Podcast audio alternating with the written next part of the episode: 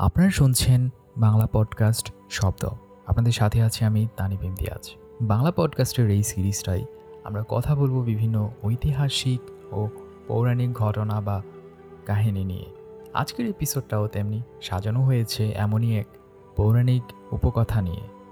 এক পৌরাণিক আর ঐন্দ্রজালিক রহস্যে ঘেরা রাজ্য নিয়ে আজকের এই এপিসোড উপকথাটি সংকলন করেছেন প্রকাশনাথ।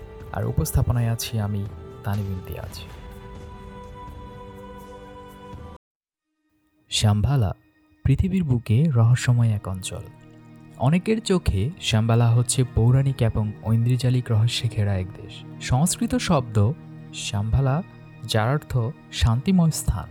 এশিয়ার মানুষের কাছে এটি শ্যামভালা বা সাংগ্রেলা নামে অধিক পরিচিত। অঞ্চলটিকে আগার্থা নামেও ডাকা হয়ে থাকে। বিভিন্ন প্রাচীন ধর্মগ্রন্থ যেমন প্রাচীন কালচক্রতন্ত্র কিংবা তিব্বতের বৌদ্ধ ধর্মের জ্যাংজুং সংস্কৃতির পুরনো গ্রন্থেও এই শহরের নাম পাওয়া যায়। বিভিন্ন দেশ ও বিভিন্ন ধর্মাবলম্বীদের কাছে সাম্ভালা এক অপার রহস্যের নাম। কারও কাছে এটি নিষিদ্ধ ভূমি, কারও মতে এটি পবিত্র জমি। এখানে প্রবাহিত হয় স্বর্গ থেকে নেমে আসা পানির স্রোতধারা। আবার কার মতে এটি আধ্যাত্মিকতার এক সাধনার উর্বর জমি। কেউ কেউ ভাবেন এটি ঈশ্বরের আবাসভূমি। হিন্দুদের কাছে এটি আর্যদের পবিত্র রাজ্য। চীনাদের কাছে এই রাজ্য হ্যাসিতিয়ান নামে পরিচিত। আর পশ্চিমা জগতে একে আবার হসি ওয়াংমো নামে চেনে সবাই। তিব্বতের বৌদ্ধ ধর্মের জ্যাংজুং সংস্কৃতির প্রাচীন পুঁথি হতে জানা যায়, তিব্বতের বরফ ঢাকা পাহাড়গুলোর আড়ালে রহস্যময় শ্যামভালা নামে রাজ্যটি অবস্থিত, যেখানে জ্ঞানের রাজারা বৌদ্ধ ধর্মের গুরু শিক্ষাগুলো সংরক্ষণ করে রেখেছেন। পৃথিবী যখন অন্যায়, অবিচার লোভ লালসা যুদ্ধ জর্জরিত হয়ে পড়বে, ঠিক তখনই শ্যামভালা রাজ্যের রাজা এক বিরাট বাহিনী নিয়ে অশুভ শক্তির বিনাশ ঘটিয়ে নতুন যুগের সূচনা করবেন। আবার প্রচলিত কিংবদন্তি অনুযায়ী শ্যামভালার রাজা সুচন্দ্র একদা ভারতে এসে শক্কুমণি বুদ্ধের কাছ থেকে কালচক্রতন্ত্র শিক্ষা গ্রহণ করেছিলেন। বুদ্ধের নির্দেশ অনুযায়ী তিনি বৌদ্ধ ধর্মের এই গোপন শিক্ষা শ্যামভালা রাজ্যে অত্যন্ত গোপনীয়তার সাথে রক্ষা করে চলেছেন। আর হিন্দু ধর্মের বিষ্ণু পুরাণেও উল্লেখ রয়েছে বিষ্ণু অবতার কল্কির জন্মস্থানও এই শ্যামভালা। রহস্যময় এই আধ্যাত্মিক স্থান পৌরাণিক কাহিনী অনুসারে পৃথিবীর বুকে এমন এক স্থান যেখানে শুধুমাত্র বিশুদ্ধ আত্মার ব্যক্তিরাই বসবাস করে থাকেন। এটি স্বর্গীয় এক স্থান যেখানে প্রেম, ভালোবাসা আর জ্ঞানের আলোয় উদ্ভাসিত পুরো দেশ। এখানে কোনো কষ্ট নেই, জরা নেই, কোনো বয়স নেই, চিরদিনের মতো সব কিছুই থমকে থাকে। এখানকার আদিবাসীরা নানা অলৌকিক ক্ষমতা সম্পন্ন। প্রযুক্তি, শিল্প, বিজ্ঞান যে কোনো বিষয়ের জ্ঞানে তারা পৃথিবীর অন্যান্য দেশ কিংবা অঞ্চলের চেয়ে এগিয়ে। শ্যামভালা নিয়ে বৌদ্ধ ধর্মে এক ভবিষ্যৎবাণী প্রচলিত রয়েছে। এই কল্পনগরীতে নাকি বত্রিশ জন রাজা রয়েছেন। প্রত্যেক রাজা একশো বছর ধরে রাজ্যটির শাসনের দায়িত্বে থাকবেন। যখন তাদের শাসনকালের অবসান ঘটবে, ঠিক তখনই পৃথিবী জুড়ে নানা অরাজকতার সৃষ্টি হবে। পাপে পূর্ণ হয়ে উঠবে এই পৃথিবী। মানুষের লোভ, লালসা, আশা, আকাঙ্ক্ষা, আকাশ ছোঁবে যখন, যুদ্ধ, নৃশংসতা আর নিষ্ঠুরতায় যখন এই পৃথিবীর মাটি রক্তিম বর্ণ ধারণ করবে, তখন এক শয়তান রাজার অধীনে সব অন্ধকার জগতের মানুষেরা একজোট হবে।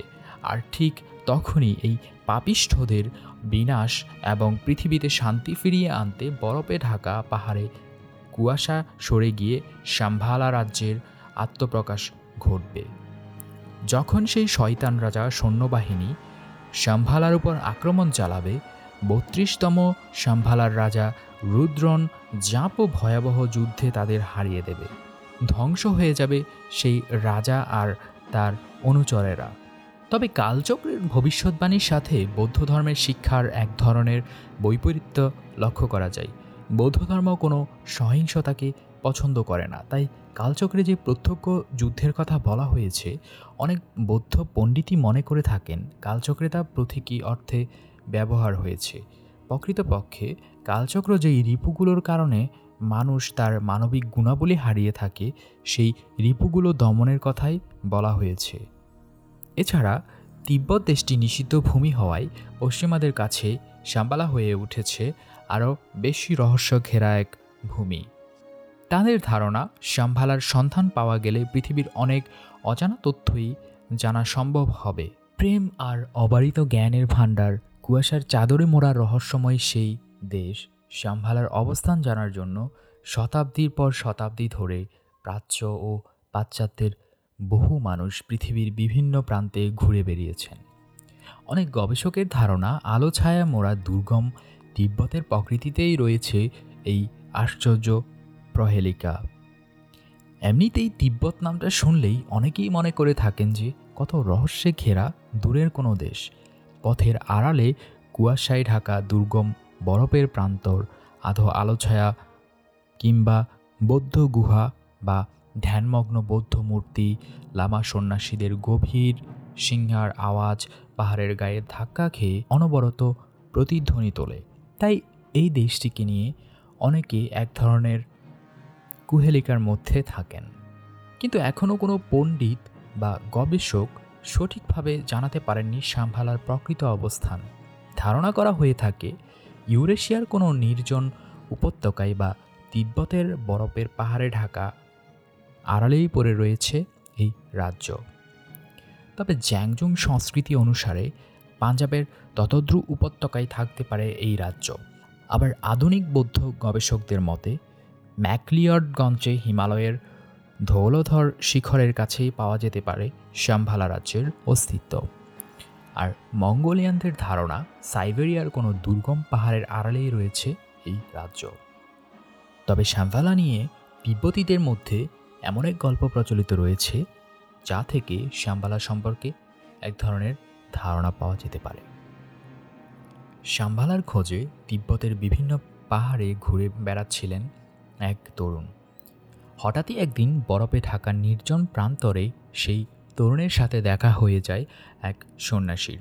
সন্ন্যাসী সেই তরুণের কাছে জানতে চান, কেন সে একাকী এই নির্জন প্রান্তরে ঘুরে বেড়াচ্ছেন? তার উত্তরে তরুণটি জানাই সে সম্ভালা নামের শহরটিকে খুঁজে বেড়াচ্ছে। সন্ন্যাসী স্মিত হেসে তরুণটিকে জানাই বৃথায় সেই এই খোঁজ করছে, কারণ তার মাঝে রয়েছে সেই দেশ। মানুষের মাঝে রয়েছে লোভ, লালসা আর যথেচ্ছা চাওয়া পাওয়ার বাসনা। আর তা থেকেই জন্ম নেয় হিংসা, বিদ্বেষ, রেশারেশি, এমনকি একে অন্যকে হত্যা চেষ্টাও। তাই মানুষের মনের বিবেক জাগ্রত করে স্বরলিপিকে স্বরলিপুকে দমন করতে পারলেই সেই মানুষের মধ্যেই পাওয়া যায় শ্যামভালা নামের দেশটির অস্তিত্ব। এটাই ছিল সেই সন্ন্যাসীর মূল কথা।